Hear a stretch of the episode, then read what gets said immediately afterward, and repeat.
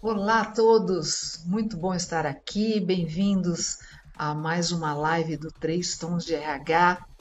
Hoje vamos trazer um tema que nos pediram, que é o ESG. O que é que significa na prática este tema? E para isso nós convidamos um super especialista, o Carlos Nomoto. Ele já trabalha com esse tema há muito tempo, há, muito mais tempo, eu acho, do que hoje é, a gente ouve esse, esse, esse tema tanto, mas ele já fala sobre isso há 18 anos. Ele foi diretor de sustentabilidade no Banco Santander, ele foi CEO na WWF e ele já atuou em N segmentos é, diferentes, como saúde, infraestrutura, financeiro. Então ele vai responder todas as nossas dúvidas, eu tenho certeza. Alô, boa noite. Tudo bem, Valéria? Carlos aí, tudo bem, Carlos? Olá, tudo bem? Tudo. Assunto, assunto importante, né? Hoje, né? Sobre assunto ESG. muito importante. Alô!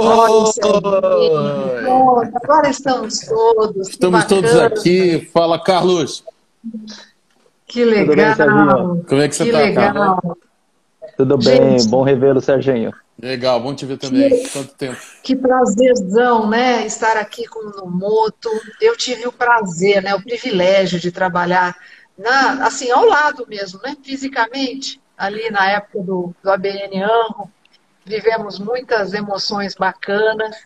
Né? E, o, e o Carlos vai trazer para nós, com certeza, toda a, experiência, a bagagem prática sobre o assunto ESG, sustentabilidade, e, enfim. E como nós já estamos aí no nosso horário, eu quero iniciar o papo perguntando, ô, ô Nomoto, por que, que as empresas precisam prestar atenção neste tema ESG? Por quê? Tá. Ah, ok, tá. Boa noite a todos. É, obrigado aí a todo mundo que está participando aqui da, da live. Obrigado pelo convite. Né? Acho que assim, né, Valéria, a primeira coisa, de onde vem essa história de ESG? Né? É, esse termo acho que ele popularizou agora, ultimamente, nos últimos dois anos, três, coisa mais recente ainda, mas não é um termo tão novo. Ele é um termo que surge dentro de um protocolo das Nações Unidas que se chama, P, é, que se chama PRI, Princípios de, de é, P, P, Princípios de Investimento Responsável. Né?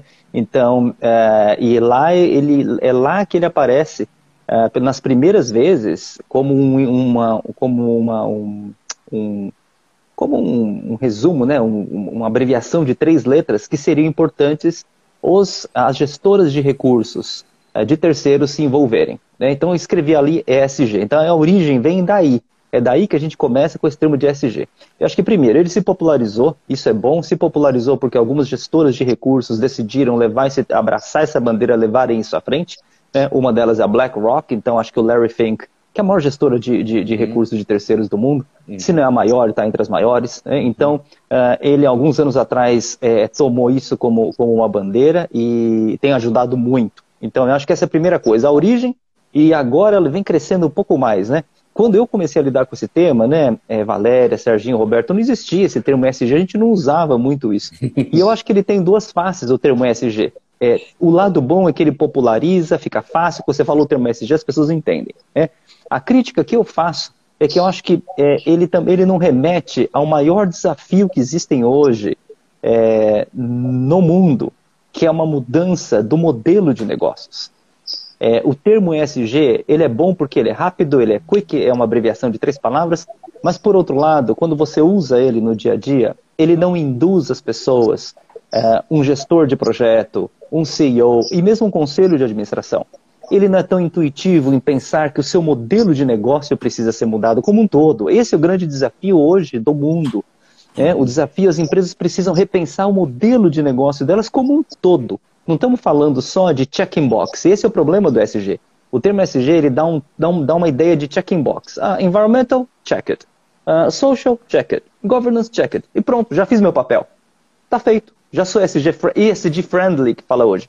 E eu acho que esse é o risco que algumas empresas estão correndo, principalmente gestoras de recursos de terceiros, né? Que é, é tá muito, dá uma visão muito de, de, de ticar coisas e pronto, eu já sou né, um cara ESG friendly. E não é isso. Né? A gente pode falar mais sobre isso depois, mas eu acho que é, é muito mais. Nós estamos falando de uma transformação que é muito séria nos setores financeiros, no setor de agronegócios, infraestrutura. É uma transformação gigantesca. É, e que o termo ESG, ele às vezes ele se torna muito simplista as mudanças que serão necessárias em todo o sistema econômico. Então essa é a minha, é a minha crítica. Acho bom, sou a favor do termo, acho que é tudo que a gente puder fazer com que as pessoas entendam é, é importante, mas também acho que está sendo tratado, se você usa só esse termo, você é levado para ser operacional, você é levado para mudar processos. E a gente precisa mudar mindset, é o jeito de fazer negócios que a gente precisa mudar. E o SG não, não estimula isso, na minha opinião. E, Carlos, como é que você acha que a gente está no Brasil? assim? Né? Você falou desse panorama geral. E no Brasil, como é que a gente está nesse caminho aí? Estamos bem no início? Tem gente que está mais avançada? Qual é a tua visão? Eu acho que o Brasil, em primeiro lugar, né, a gente tem algumas empresas bacanas, boas, referências no mundo né, em sustentabilidade barra ESG. Né? Então, por exemplo, você pega uma Natura. Né? Natura é uma referência. Né? E agora, além de referência, é um, é um conglomerado uhum. forte poder econômico dentro do ramo de beauty. Né? Então, que Valéria entende muito bem desse tipo de, de negócio, né, Valéria? Então, é, se, é, se você vê, é, então, né? é, então, exatamente. Então, essa coisa, né, da, da, da, indústria da beleza, que no Brasil é uma indústria muito potente, né, aí a Natura é indiscutível. E a cadeia produtiva na Natura também, Serginho. Então, você pega um dos fornecedores deles, que é a Beraca, é, é uma empresa fantástica em termos de, de sustentabilidade. O modelo de negócio dela é, é um modelo de negócio onde você tem incorporado as questões sociais e ambientais. Eles não só trabalham o do no harm, que é evitar riscos, é, mas eles fazem o outro lado que é o do good, é, que é mais interessante. Então eles desenvolvem as cadeias produtivas na Amazônia, eles, eles desenvolvem, eles aportam valor, as, as comunidades da Amazônia não, não só pegam produtos ali, Buriti e mandam, eles processam na própria floresta de uma forma sustentável. Então ele aporta né, valor no que ele vende. Então é algo fantástico. Então, assim, Sérgio, acho que no Brasil nós temos sim, uhum. temos algumas referências, essa, essa, essas duas aqui. Outras são empresas de tamanho médio. Empresas de tamanho médio, acho que elas têm um potencial enorme para andar mais rápido, justamente porque elas são menores. Né? Então, é, empresas familiares, acho ainda melhor. Né? Você não precisa ficar passando por muitas instâncias. Você pode provocar mudanças muito rápido. Então, eu acho que no Brasil tem, tem, tem casos bons, sim, em empresas grandes, em empresa média. Né? É, não acho que a gente está para trás, eu não acho. E acho, inclusive, é, que nós temos a grande oportunidade devido ao maior setor econômico, um dos maiores que a gente sabe, que é o setor do agronegócio. Né? Uhum. A cadeia produtiva do agronegócio é, obviamente, gigante. Tem soluções muito bacanas que eles já estão implementando. Não estou dizendo que é perfeito, não estou dizendo que não tenha problemas, todo o setor tem, nenhuma empresa é sustentável no seu setor, no, no seu conceito mais, mais. de uma forma mais conceitual. Nenhuma é. Todas têm emissões, todas têm muito que mudar, todas ainda têm fragilidades na sua cadeia produtiva, mas eu acho que tem sim empresas no Brasil, também na, no setor de agronegócios, de construção civil, né, que estão fazendo um trabalho enorme. Tem construtoras que não tem caçamba aqui no Brasil, por exemplo, uma construtora de Goiânia né? Eles não têm caçamba. Caçamba é um negócio de. Imagina, aqui onde eu moro, eu moro no Brooklyn, então construindo um monte de prédio. É uma confusão. Né? Uhum. Passando caçamba, derrubando coisa, terra. Eles não têm caçamba. Significa que todos os resíduos são reutilizados dentro da própria obra. Então, ou seja, para os vizinhos, pelo menos a questão né, de resíduos ali, de bagunça, que sujeira, eles não precisam se preocupar com isso. Então veja, nós te... é uma empresa familiar, é uma empresa pequena, né? pequena para média. Então eu acho que assim, a gente tem exemplos muito bons, o Brasil não fica para trás e a gente tem uma oportunidade enorme pelo um setor poderoso de negócios nosso, né, que é o setor de agronegócio. A segunda oportunidade é um outro setor importante que é o setor de energia. Nós temos um potencial enorme para eólica, temos um potencial muito grande para solar. Então, assim, tem diversas controvérsias no meio disso, não técnicas, né, mas regulatórias, e é um outro uhum. ambiente que não é aqui para a gente discutir. Uhum. Mas só respondendo que assim, a gente tem que olhar para o país olhando como um todo, eu vejo que nós temos uma posição muito privilegiada assim e boas empresas. Perfeito. É, Carlos, fazer uma pergunta. É, a respeito, eu, eu entendi é, quando você fala né, que é, é uma visão mais ampla do que simplesmente estar em conformidade né, com os princípios do SG. Né? É uma questão assim que tem que não só olhar o modelo de negócio, mas trabalhar a própria cultura ao longo do tempo. Né? Então, você acha que isso tem que ser é, é, gerenciado né, como uma jornada do início até, de repente não tem fim, né? Até porque a, a, a próprio contexto né, econômico né, e da, isso, ambiental também ele vai mudando, né? então existe uma necessidade de adaptação. Mas você acha que esse processo de gestão, como deve ser esse processo de gestão? Olhando desde o board até a própria função de RH. Uhum. Tá, tá, legal. Ótima pergunta, Roberto. Até Roberto estava aqui pensando num assunto que tinha a ver com o módulo, né, com o nosso, nosso, nosso escopo que é RH. Né? Veja, eu vou falar para você de uma notícia que saiu né, há algum tempo, acho que foi esse ano, se eu não estou enganado, Roberto.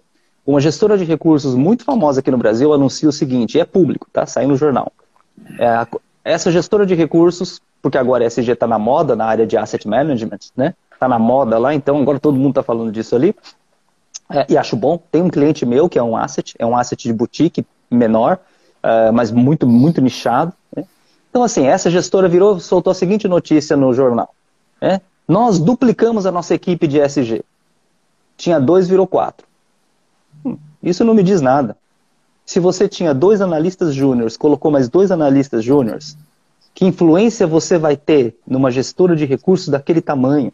Não estou desprezando o analista júnior aqui não, ok? Que fique claro, deve ter analista júnior ouvido a gente. Não é isso, não é isso. Por favor, eu já comecei também como analista júnior, então não é isso. O que eu estou dizendo é, quando a gente fala de um ESG, né? É, esse tipo de mensagem, eu não sei, eu não sei o que, que eles querem dizer com isso. Porque quando a gente fala de sustentabilidade, Roberto, nós estamos falando de uma mudança de mindset, de jeito de trabalhar, de jeito de pensar o é. seu negócio e de influência.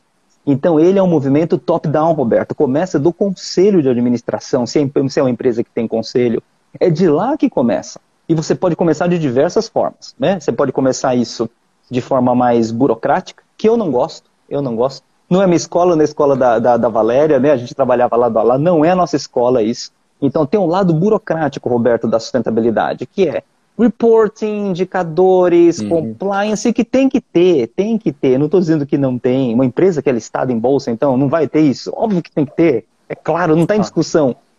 Mas você começar por aí é um caminho, que é um caminho onde grande parte dos profissionais estão indo hoje. Eu tive, é, é, é não é incomum você encontrar, Roberto, hoje no mercado de SG, sustentabilidade, pessoal que veio de compliance e de legal né? Uhum. Porque eles fizeram essa conexão é, e acho que é bom. Entretanto, é importante para o empresário, para o CEO, o presidente do conselho, é, perceber algumas nuances. Se você entra pelo lado do, do, do, do, do legal, do compliance, que tem que ter, você provoca um certo estímulo.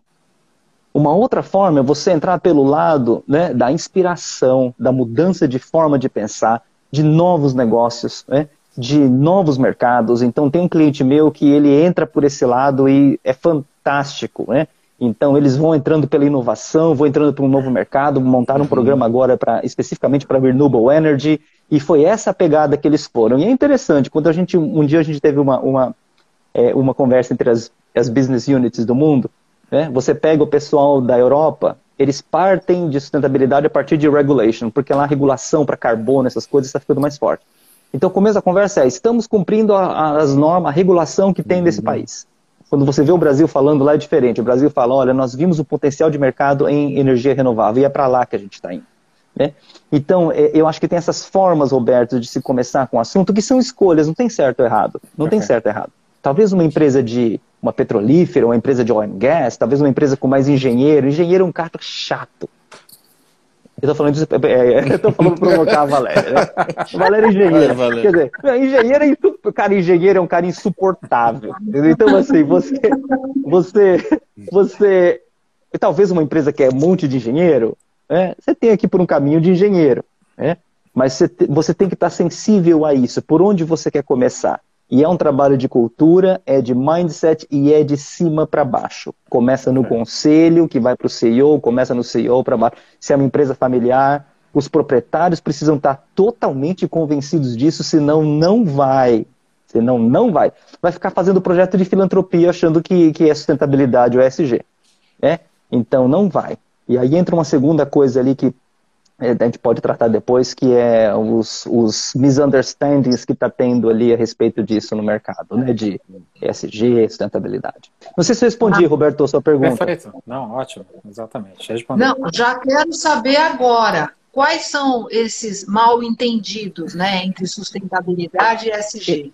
Então, qual que é o problema? É, quando você, dependendo como você trata a coisa. Então, vamos lá, vamos voltar quando os bancos começaram a falar de, de sustentabilidade. Nem usava SG. Né? Aliás, a primeira vez que os bancos foram entrando, falava responsabilidade social corporativa. Olha só, nem a palavra sustentabilidade. Né? Então, o meu, o meu cargo era esse, a Valéria era do RH, meu cargo era gerente de responsabilidade social corporativa. É, esse era meu cargo. Era isso. Né? Então não tinha sustentabilidade, ESG, então nem. É, então era isso.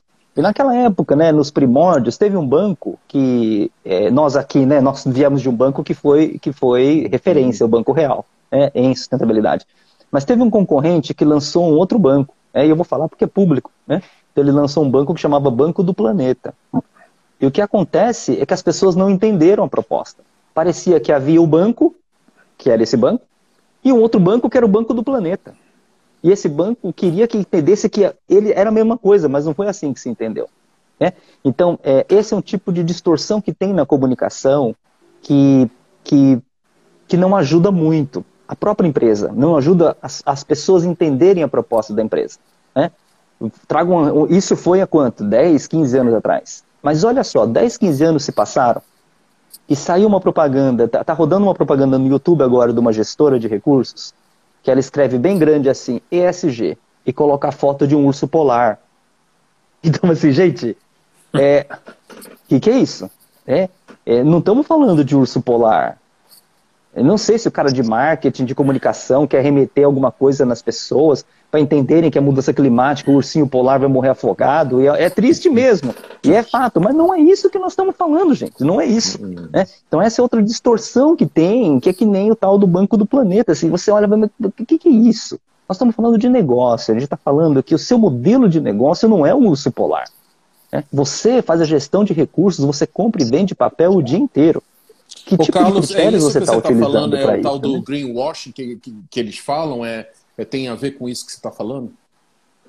Tem um pouquinho a ver. É, um greenwashing é um pouquinho mais forte do que isso, mas é, é, mais ou menos por aí. É mais ou menos por aí. Né? Você é, é um pouco diferente. O greenwashing é você falar que faz uma coisa que você não faz. Né? Uhum. É, eu acho que aí, nesse caso que eu estou mencionando para você, não sei se seria bem greenwashing, é mais uma distorção de entendimento da coisa mesmo.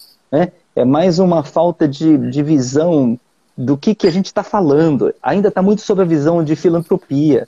Uhum. Eu participei de uma live no, no, no, final, no começo desse ano, virado do ano, coisa assim. Tinham quatro gestores de recursos bem reconhecidos no Brasil, é gente conhecida. Uhum. E um deles falou: meu fundo faz isso, faz aquilo, e sabe que SG é uma coisa que tem muito valor para mim, então parte da taxa de administração desse fundo a gente vai doar para instituições beneficentes. O cara não entendeu nada. Está pagando de SG e não entendeu nada. Não é isso. Né? Não é pegar o dinheiro e você gerir o recurso como você sempre comprar, comprar e vender ações como você sempre comprou, de, de empresas com os critérios só que você tem, que são critérios só econômicos, e depois doa ali parte da taxa de administração que é um volume pequenininho assim, perto do montante que você tem de sob gestão na sua gestora, Assets Under Management. Né? Então, o volume de ativos que você gera na sua gestora de recursos é infinitamente maior do que a taxa de administração que você cobra e maior ainda do que esse percentual. Uhum. Então, a pergunta é, é, é, é quais critérios você usa para todos os papéis que você compra? Né? E esse é um desafio que existe. É, agora nessa modinha ainda das assets, né, de gestora de fundo, eles têm os fundos ESG. Ok. Esse fundo não vai crescer. Ele vai ser pequeno.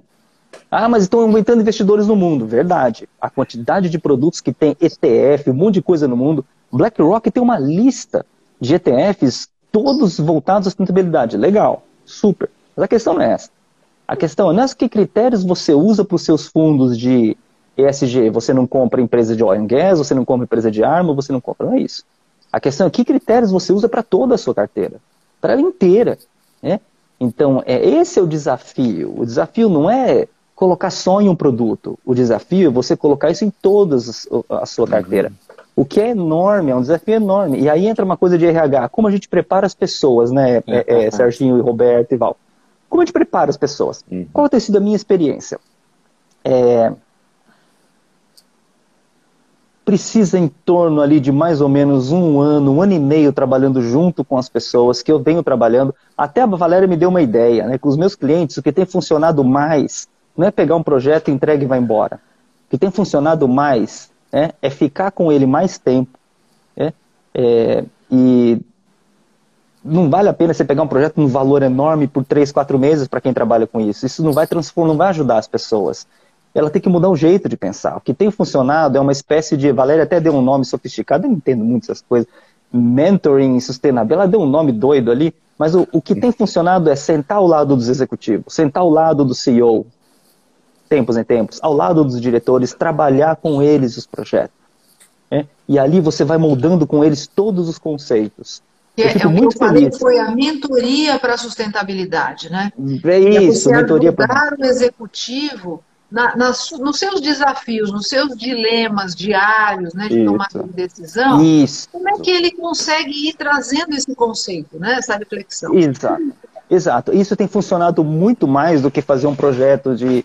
Um, um, do que fazer indicador de sustentabilidade. Isso tem que fazer, tem que fazer.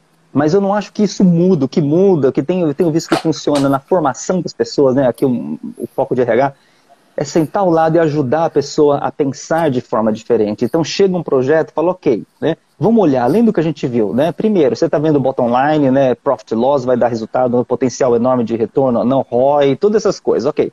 Agora vamos ver outras coisas aqui. Ele vai aumentar a pegada de carbono? A gente vai ter que pôr mais automóvel andando, entregando coisas ou menos? Vai gerar mais embalagem ou menos? Tem a possibilidade da gente conectar né, públicos específicos, como mulheres negras empreendedoras, nessa cadeia produtiva? É? Puxa, nunca pensei nisso. Então, é assim que as pessoas vão aprendendo. Né? É, a gente vai aprendendo conforme as oportunidades vão, as coisas vão aparecendo na nossa frente. Eu tenho visto que o resultado disso, Valéria, né, é, é, muito mais, é muito, o resultado é muito mais rápido e, e consolida mais é, do que você fazer um workshop, você fazer isso, buscar uma informação perdida de forma randômica, né, né nesse mundo de rede social, fica tudo confuso. É, é uma, é, você ajuda o executivo a pensar, você ajuda o próprio conselho a pensar. Né? É, como que eu tenho que olhar coisas que eu não estou olhando. Então, é, é, diferente de uma consultoria de marketing, mesmo de RH, onde já são conhecimentos que já tem dentro da empresa. Né? Tem departamentos para isso, tem pessoas para isso o pensamento em sustainability ele é diferente e ele serve para todos, né? para todas as áreas. Então, eu acho que tem, tem muito disso na formação do executivo. Deixa eu fazer uma pergunta, Carlos. É, é, claro que quando a gente vê, tem, tem uma abrangência muito grande né? na, parte, na parte de governance, né? na parte social e ambiental. Né? Então, por exemplo, é, princípios contábeis, né? como é que o pessoal está usando, fazendo a sua contabilidade, como é que ele está fazendo a remuneração executiva, como é que a gente está administrando a questão da saúde dos profissionais, isso também é uma coisa que está dentro do, do eixo so, é, social, né? entre outras coisas. Né? É, é, existe uma forma de priorizar, né? porque quando a gente faz, por exemplo, avaliação, se a empresa está muito distante, né? É, claro que ela, a gente citou aqui de uma jornada, né? Mas existe uma, uma maneira, ou o que, que você recomenda que se priorize, se é o caso, né? Em relação a todos esse, todos esses eixos, todas essas é, é, é obrigatoriedades ou temas? É, tem muita coisa, né, Roberto? É, Você liga sustentabilidade, é muita coisa, vai longe, Covid, a gente vai para tudo, né, é um desafio enorme, é um desafio enorme. Eu acho que assim, ó, primeiro, tem uma, tem, um, tem uma forma de você fazer isso que eu particularmente acho muito demorado. E acho que as empresas, boa parte do tempo, elas não têm esse tempo, tá? Mas o pessoal usa em sustentabilidade, chama matriz de materialidade. Você faz uma consulta aos stakeholders e aí eles respondem quais temas eles acham que é mais uma. Você põe uma. Você dá os temas, né? E eles vão dizer o que é mais importante para o grupo dele, que ele representa. Você vai cruzar isso com quais são as prioridades da empresa e você vai ter uma matriz de materialidade, né? Eu acho que para grandes empresas, principalmente empresas listadas em bolsa, é importante você ter, você ter isso bem documentado. Né? Você, você precisa prestar contas aos seus investidores, e são dos mais diversos, você precisa ter isso bem documentado. Uh, mas algumas empresas que não são listadas em bolsas, eu não acho que é necessário, demora demais fazer isso. É, é muito, é muito, é muito, é, é uma loucura fazer uhum. consulta de stakeholder, é uma loucura. A, a, consulta é rápida, a consolidação depois é, é, é, é muito trabalhoso, eu acho. Então, assim, a priorização, eu acho que tem que ser muito em função do que, que é o jeitão da empresa, né, Roberto? Parece esquisito isso, explicar isso também dar esse tipo de resposta, inclusive para um estrangeiro, fica mais difícil. É muito brasileiro esse tipo de resposta, né? Mas tem muito a ver com o jeitão da empresa, então a cultura, como vocês dizem. Então, assim, não uhum. adianta a gente querer, Roberto, priorizar coisas numa empresa que a empresa ainda não sequer está no radar dela. Ela não compreende isso, não está na cosmovisão dela. É que nem uma criança, né? Você vai falar para uma criança de. Vai falar para uma criança de, de praia, se ela nunca foi à praia, né? É difícil a compreensão. Né? Então, o que você precisa dizer aquilo que está mais próximo. Eu priorizaria, Roberto, aquilo que tenha mais a ver com o DNA, com a cultura é, e, e, da liderança. Então, se você é uma empresa familiar, é, olha, a empresa ela tem muito, ela tem o dono, o proprietário da empresa tem um, tem um filho que é portador de deficiência. Puxa, né? É, então esse pode ser um tema, né? Porque tem conexão com o dono da empresa, com o proprietário. Se você vai para uma empresa que já tem um outro CEO que não é da família, né? Você tem que olhar a família, mais o CEO, o que, que tem a ver com a empresa? O que os funcionários gostam? O que, que tem na cultura? Tentar priorizar aquilo que está mais perto, aquilo que está mais no, no, no, sangue, no DNA da organização, não ficar inventando coisas muito distantes para começar. Senão fica muito complexo, você precisa entregar resultado rápido. É, eu acho que em sustentabilidade tem muita imagem de que isso é longo prazo. Longo prazo nada, dá para entregar coisa rápido. É? Então a gente precisa começar a entregar rápido coisas em sustentabilidade para mostrar que, que tem, que isso é concreto. Então eu, essa é a regra que eu teria, assim, né, Roberto? O que tem mais mais a ver com vocês, é mais orgânico. É, parece esquisito, mas se não, você vai meter um assunto, pegar um outro dia apareceu uma empresa de tecnologia falando de um negócio que eu não vou falar aqui, né, mas assim, falando de uma coisa que não tinha a ver com o negócio dela, pedindo, né, para ajudar. Eu falei, olha, isso aí não tem nada a ver com o seu negócio, seu negócio é tecnologia. Vamos falar de coisas que tem a ver com tecnologia, né? uhum. né? Por exemplo, inclusão, né? Uhum. formação de profissionais para tecnologia, né? vamos falar de energia elétrica, vamos falar de logística reversa de equipamentos, podemos falar desses assuntos. Vamos começar por aí, que tem a ver com o seu negócio, tem a ver com o que você faz. Depois você vai mexer, eles queriam mexer com um negócio que era muito distante do negócio okay. deles. Né? Então, não sei se eu respondi sua pergunta, Sim, mas. Tá respondido. É, não ficar inventando muito modo, senão, senão o pessoal de sustentabilidade tem uns métodos que ficam meio complexos e, para, dependendo do tamanho da empresa, não funciona rápido. Maravilha. Serginho? O, o, o, Oi. Acho que ele congelou. Oi, congelou? Oi. Fa Opa. Fala, Sérgio. O Serginho agora? congelou. Congelou? Voltei? São as mudanças climáticas. Só São as mudanças climáticas, ó. O cara Só tá congelado. agora? Pode é que falar. o pessoal tem um outro estado, né? Oi, Tudo bem, oi, estão te ouvindo, pode perguntar. Não, eu queria, Fala, eu, Serginho. Eu queria que o Carlos falasse um pouquinho mais, assim, fosse um pouquinho, talvez não sei se vai dar um, um passinho para trás, falar um pouco do, do ESG, o que, que dá mais exemplos, assim, um pouco mais de detalhe de, de, de projetos nessas áreas. Falar um pouquinho mais especificamente uhum. sobre cada uma das três letrinhas, como você falou no início. Uhum, tá. ESG significa, né, é o Environmental Social Governance. Né? Então ele é, ele surgiu dentro de um dos protocolos das Nações Unidas. Então, o é, que, que é isso? É você considerar nas suas decisões de negócios os aspectos ambientais, sociais e de governança. Né? É, então, é aí que eu acho que falta a perna do negócio, do profit. Né? Eu prefiro, até por ser mais velho, ser de outra escola, minha escola é de gente mais antiga, é, eu prefiro o termo do John Elkington, que é People, Planet and Profit. Esse é um triple bottom line, triple P. People, Planet e Profit. Eu prefiro, eu uso muito mais esse do que ESG com os meus clientes, muito mais. É, a gente usa ESG para assuntos que são mais processuais, então vamos entrar na cadeia, cadeia produtiva. Né? Nós vamos incluir critérios ESG na contratação de fornecedores. Então, ao contratar o fornecedor, eu vou ver os aspectos ambientais, sociais, de governança. Ok. Então, aí funciona ESG. Aí funciona. Eu uso com asset management. Então, ao escolher uma ação de uma empresa, um papel, uma, um título, uma rolagem de dívida, um título de dívida, a gente vai incluir critérios ESG, Environmental Social Governance. Né? Ok. Neste, nesta dimensão mais processual, eu uso o ESG. Eu acho que ele é útil. Quando a gente vai para conversas estratégicas, vai para conversas sistêmicas, vamos falar do business como um todo, vamos falar de planejamento estratégico, vamos falar para onde a gente vai direcionar a empresa para os próximos meses, até porque fazer planejamento hoje em dia de um ano já vai para o gargalo, né? Uhum. Então, assim, é tudo muito curto prazo. ESG não ajuda. Então, aí a gente tem que pensar o negócio como um todo. Né? E aí eu prefiro usar o People, Planet and Profit. É, quando a gente pensa no negócio como um todo, outra, outra dica também, Serginho, que acho que tem, ligado uhum. com o que o Roberto falou, né?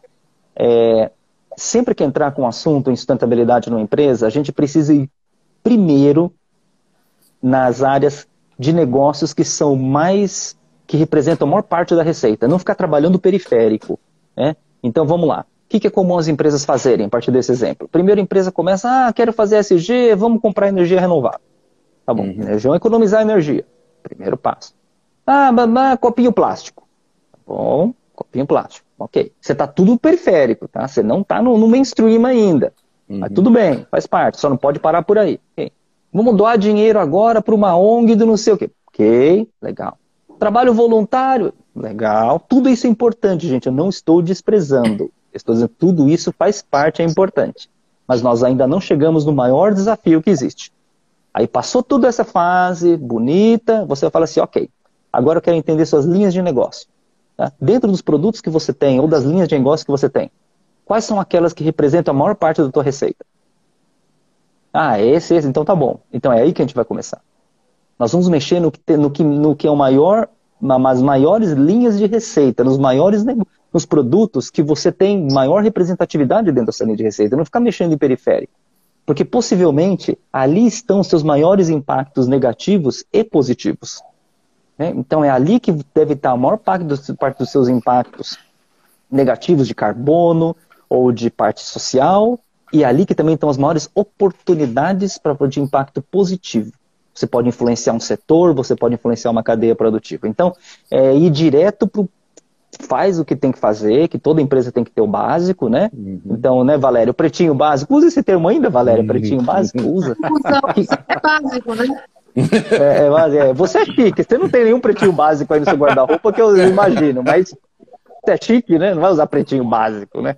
Mas é, você tem que ter esse kit básico da sustentabilidade, energia, copo, voluntariado, tem que ter. É importante, isso ajuda a engajar as pessoas no dia a dia, elas se sentem, economizar papel, ok, mas gente, olha, isso já é default, tá?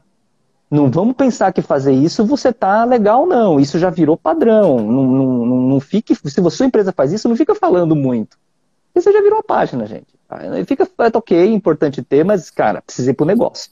Precisa ir Vamos olhar o seu principal, sua principal linha de receita. É ali que estão as maiores oportunidades. O, o Nomoto, perfeito. Acho que é isso. É, eu acho que hoje as empresas todas estão perseguindo esses mesmos objetivos, né? Então, essa, essa atuação nesses temas que você trouxe, de fato, uhum. são os básicos, né? É, você que já vivenciou isso tantas vezes, a gente vivenciou um pouquinho também ali no, no ABN, enfim, mas é, uma empresa que tenha começado pelo básico, né? Está ali nesta fase do básico. E como é que, é, falando da área de RH, né, que é o nosso foco principal aqui, como é que o RH pode levar este assunto à alta gestão, né, aos executivos, é, e mostrar que há necessidade de um passo a mais? Quais são os elementos que é, podem é, é, participar, podem, podem estar na estratégia do RH para convencer ou para é, trazer essa possibilidade de, de, de, um novo caminho? Qual é a estratégia? Tá, a partir do RH, né? Eu acho que ah. assim, é, como RH, é, é interessante, Valéria, as áreas de sustentabilidade, elas comumente, quando elas não são exclusivas, hoje tem muito poucas grandes, tem poucas empresas que têm áreas de RH exclusivas, áreas de sustentabilidade exclusivas atualmente, né? Sim. Mas quando elas estão em alguma área, é muito comum elas estarem ou em marketing, comunicação ou em RH. É bastante comum. Né? Algumas estão em planejamento estratégico, raríssimo em finanças. Eu só vi isso numa montadora, mas raríssimo em finanças. E gostei muito quando vi em finanças, porque a coisa ficava bem pragmática ali, né? Coisa é bem binária. Não é, é ou não é, e o CFO é isso aí, cara. A conversa com o CFO é reta. Né? O papo é reto com o CFO e que era bom também.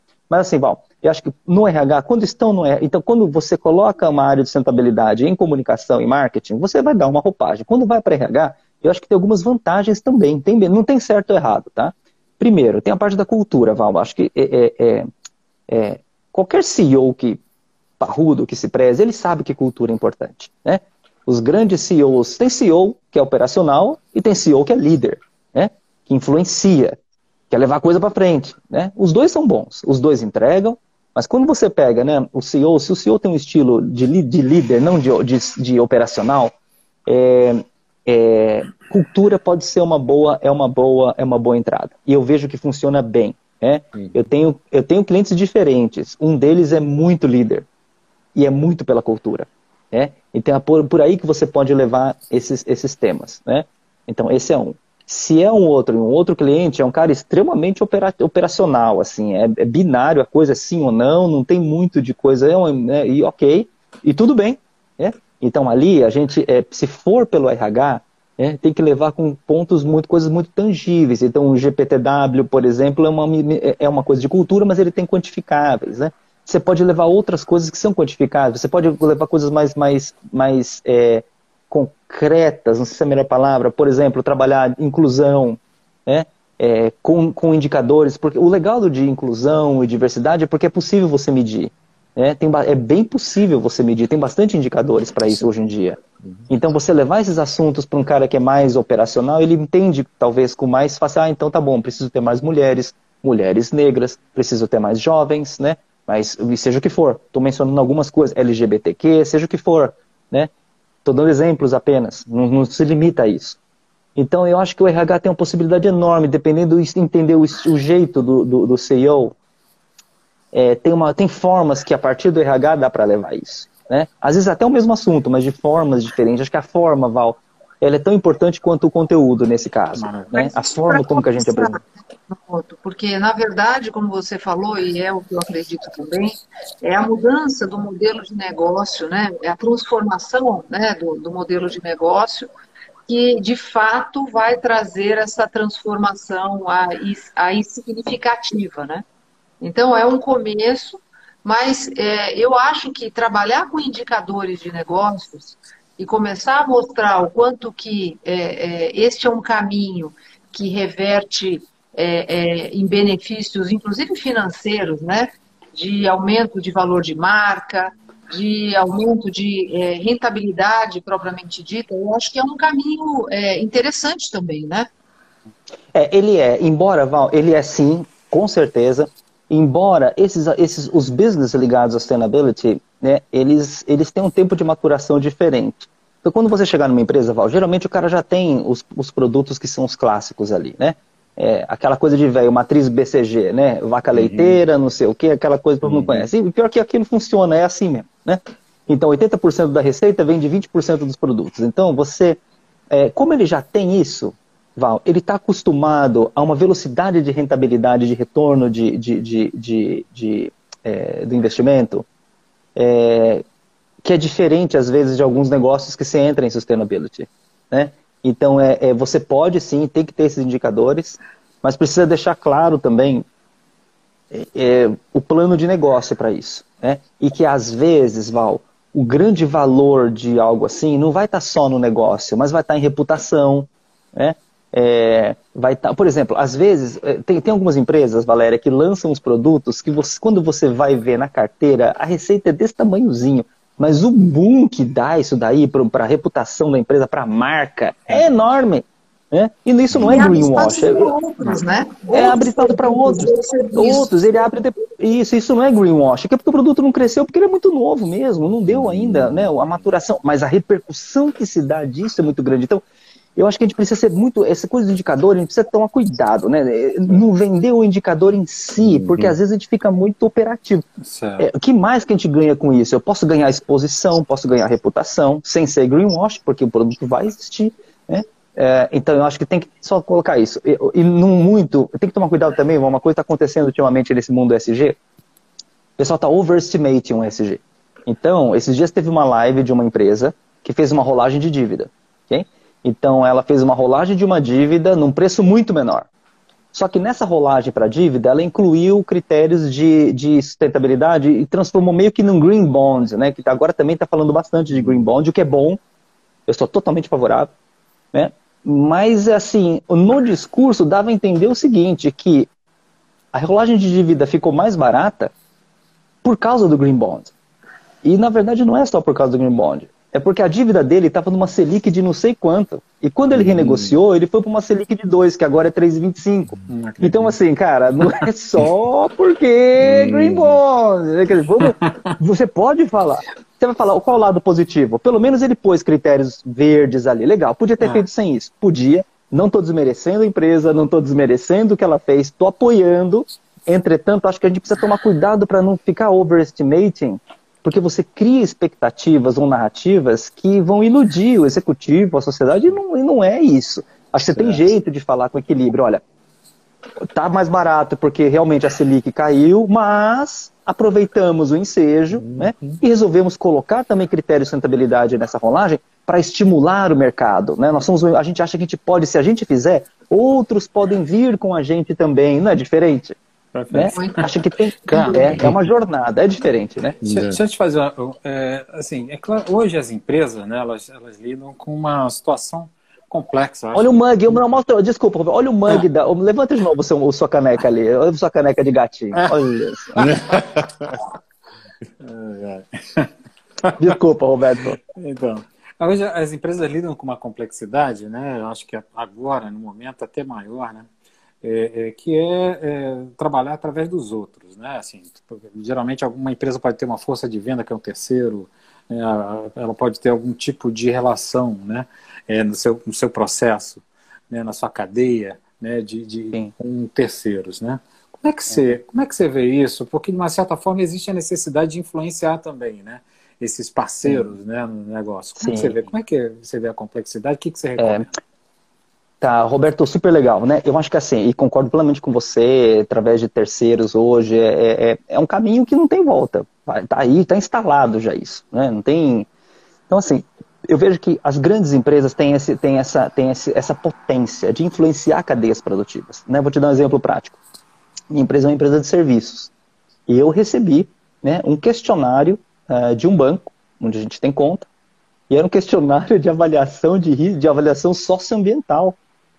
É, olha só que legal, uma empresa minha que não é uma empresa grande, não tem um faturamento que se compara nem a empresas, empresas médias, né? E recebi, e eu olhei e falei, nossa, que legal, né? Estão me perguntando isso, né? E não foi bancos que eu trabalhei, foi um banco que eu não trabalhei. Aí eu olhei, que legal, né? Falei assim, no meu caso, ok, trabalho com isso, mas eu fico imaginando chegando em algum lugar, né?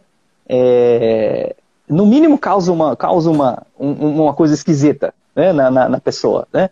No, no, no, empresário que chega e fala, nossa, estão perguntando isso, esses caras beberam ou não beberam, né? O que, que aconteceu? É, isso é bom, essa provocação, né? É, é, eles estão começando a me perguntar coisas que não me perguntavam. Então, eu acho que sim. Agora sim, Roberto, existe uma coisa, quando você trabalha com terceiros, com outros, que é o que você falou, você pode falar o que você quiser de sustentabilidade. Se você não estiver pagando o cara direitinho, ele não vai te ouvir. Então precisa ser muito realista nisso. Né? Então, grandes empresas, é, é, é, às vezes falam coisas assim que eles acham que está todo mundo achando lindo e maravilhoso, mas no final do dia o cara vira, ó, legal que você está falando, cara, mas você está atrasado dois meses para me pagar. Né? Então, é, é, é, três meses. Você pode falar o que você quiser para ele. Primeiro, você não dá para falar do verde quando você está no vermelho. Então, assim, não tem como não fala de verde quando você está no vermelho. Então, assim, meu, paga o cara direitinho, primeiro faça isso. Né? Tenha uma relação, principalmente com o pagamento. É, é, tão material quanto isso, é tão concreto quanto isso. A sua empresa, se é uma empresa grande, pague direitinho os seus fornecedores. Honre os compromissos direitinho. Aí ele vai começar, ele vai ele vai te ouvir. Senão ele vai achar que tudo que você está falando é balela, porque você não está pagando ele direito que, e no final do dia ele precisa disso. Né? O, o, o, Carlos, a gente já está já tá caminhando, né? Infelizmente temos uns 15, 15 minutos aí. Mas eu, já, eu... bicho, passou rápido, né? Que é? Nossa. É. Bom, para mim eu, passou, queria, não sei para quem está assistindo. Eu queria colocar um ponto, eu queria colocar um ponto, queria ver se você e se todo mundo aqui concorda, que é o seguinte, é, é a visão como cidadão, né? Então, não só uma visão como é, cidadão, investidor, mas também como consumidor. Eu acho que é muito importante que a gente discuta isso, né? É, trazer para o nosso mundo, não é o mundo, isso não está só nos, no asset, nos fundos, nas grandes empresas, até que você até falou várias vezes, todas as empresas têm que estar conectadas com o tema, mas, de novo, trazendo para a visão do consumidor, é importante a gente discutir.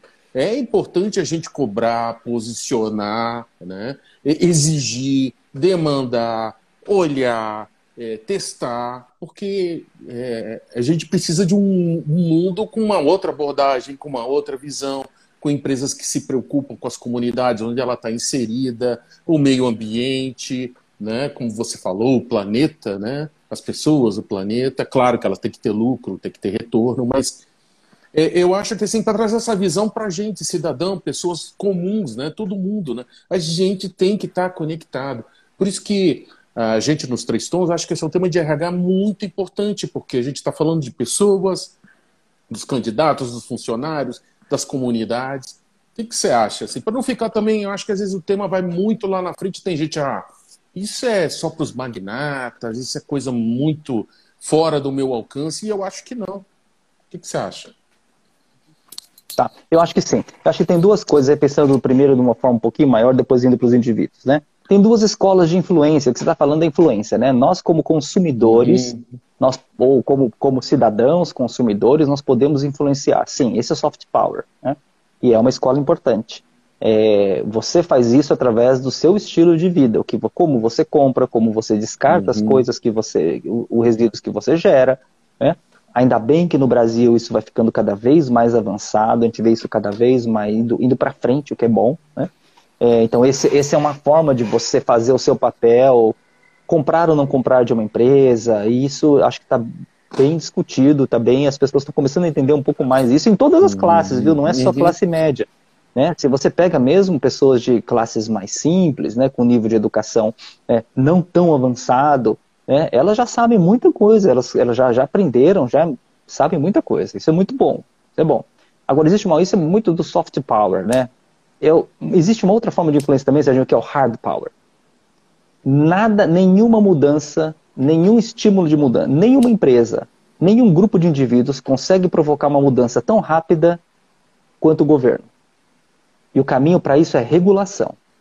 É? Não existe nenhum mecanismo em uma sociedade que impulsione movimentos tão rápidos de um, de um estágio para o outro se não for a regulação. Porque a conscientização demora, a conscientização é importante? Ela tem que ter, você tem que ser, você, e você tem que fazer isso não pelos outros, você tem que fazer isso por você, porque faz parte das suas convicções. Né? Você toma decisões no dia a dia, principalmente de consumo, principalmente, né? porque você quer fazer o melhor para esse ou para aquele benefício, seja uma comunidade, um meio ambiente, por aí vai. Ok. É, isso é importante. Mas nada substitui a velocidade né, de uma nova regulação. Então vamos falar de coisas mais simples. Cinto de segurança. Ninguém pergunta sobre isso, mas em São Paulo virou obrigatório e hoje todo mundo põe. Né? É, vamos falar de outros tipos de, de, regulação. Fiscalização. Por que o desmatamento cresce tanto? Né? Porque tem menos fiscalização. Desmatamento está totalmente ligado com fiscalização. Pergunte para qualquer ambientalista, qualquer técnico dos melhores que existem aqui no, no planeta e no Brasil, particularmente. Né? Mais fiscalização, menos desmatamento menos fiscalização, mais desmatamento. Não tem, não, é, uma, é uma equação binária essa. Então, quando a gente fala de regulamentação, é, é o caminho mais rápido que existe para transformações. Alguns países estão entrando agora com regulamentações sobre alimentos, nível de açúcar, nível de sódio. Por quê? Porque é, hoje um grande problema da humanidade não é a fome, mas são doenças ligadas à obesidade.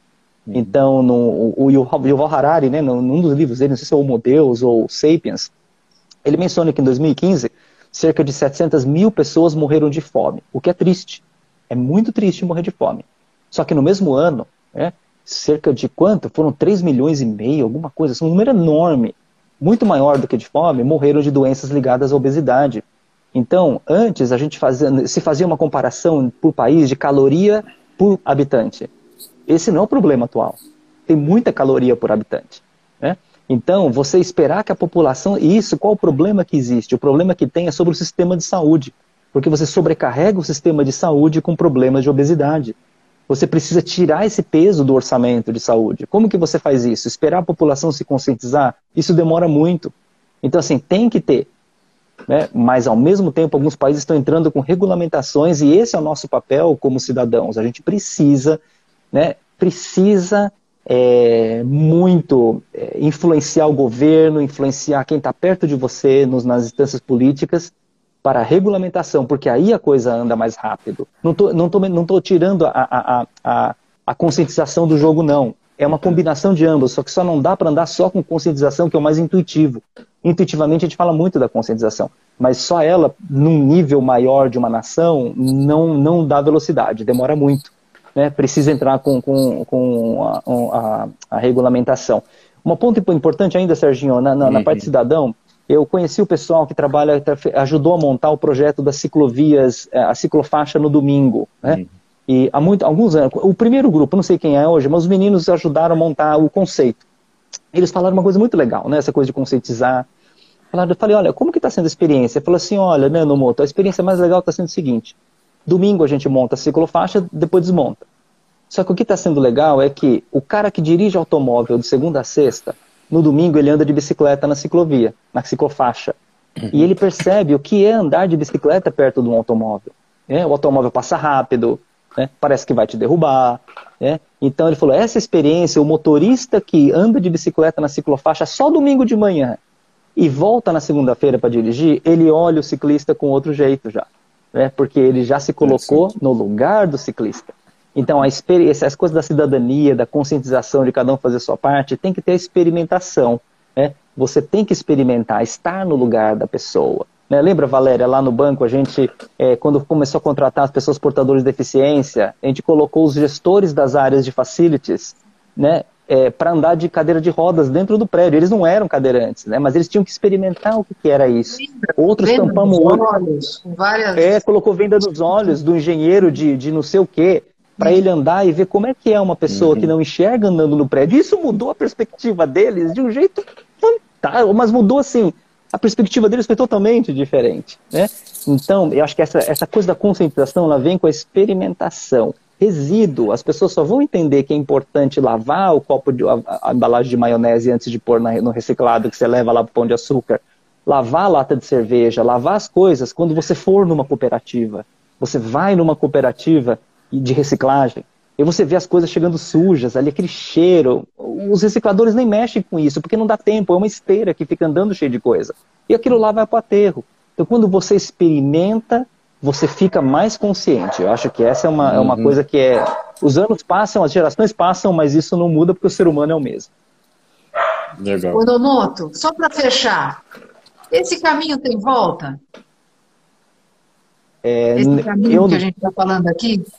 Eu não, é, não, eu não acho que tem a mínima chance de voltar.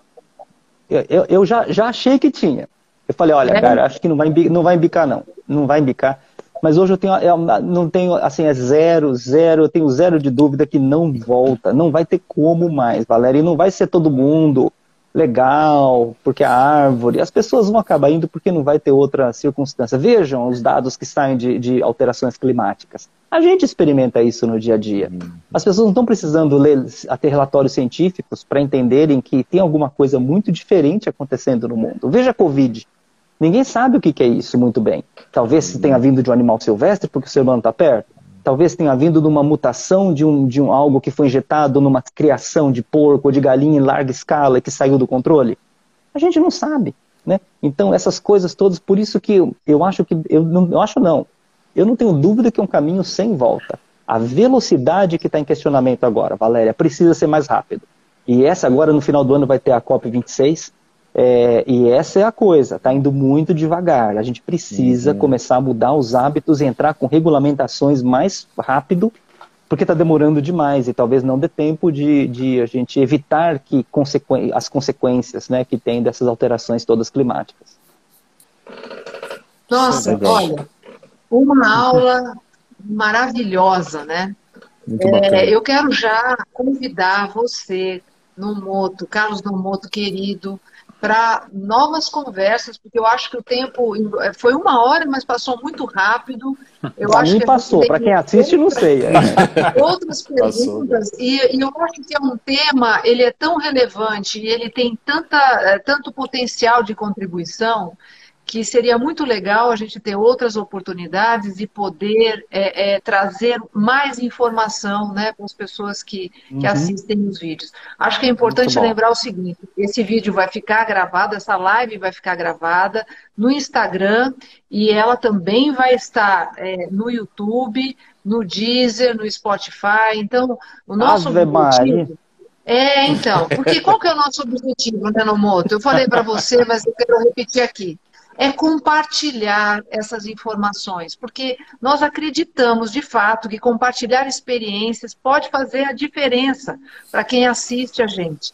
E se a gente conseguir inspirar, numa pequena ideia, né, numa, numa reflexão aqui, numa, num bate-papo, numa troca de experiências, a gente já vai ficar muito satisfeito. Então, eu agradeço muito a sua presença, demais mesmo, ao Roberto, ao Serginho, e aguardem, temos mais lives vindo por aí, não é? E também os Legal. nossos vídeos. Não Excelente. deixem de ir no YouTube, se inscrever. Olhem, tem muitos temas, temas do momento. Nós estamos falando sobre saúde mental, nós estamos falando sobre vários temas que são preocupação é, das empresas e das pessoas no momento atual. Tá bom? Excelente. Excelente, Muito Carlos. bom. Valeu, gente. Tchau, tchau. É, Carlos, vi os camaradas meus aqui subindo o nome. Abraço para todo mundo aí. Valeu. Olha, você foi mundo. muito elogiado. Desculpa, não mencionei. Foram muitos elogios. Você ah, tem. Muito um... obrigado. Que ficou muito, muito obrigado. feliz de te ouvir. Vamos fazer mais. Valeu, gente. Valeu, Valeu gente. Valeu, galera. Tchau, tchau. Tchau, tchau. Um abraço. Rabelo, tchau, tchau, tchau Rabelo. Tô vendo você aí. Tchau, tchau. tchau. Legal. Tchau, tchau.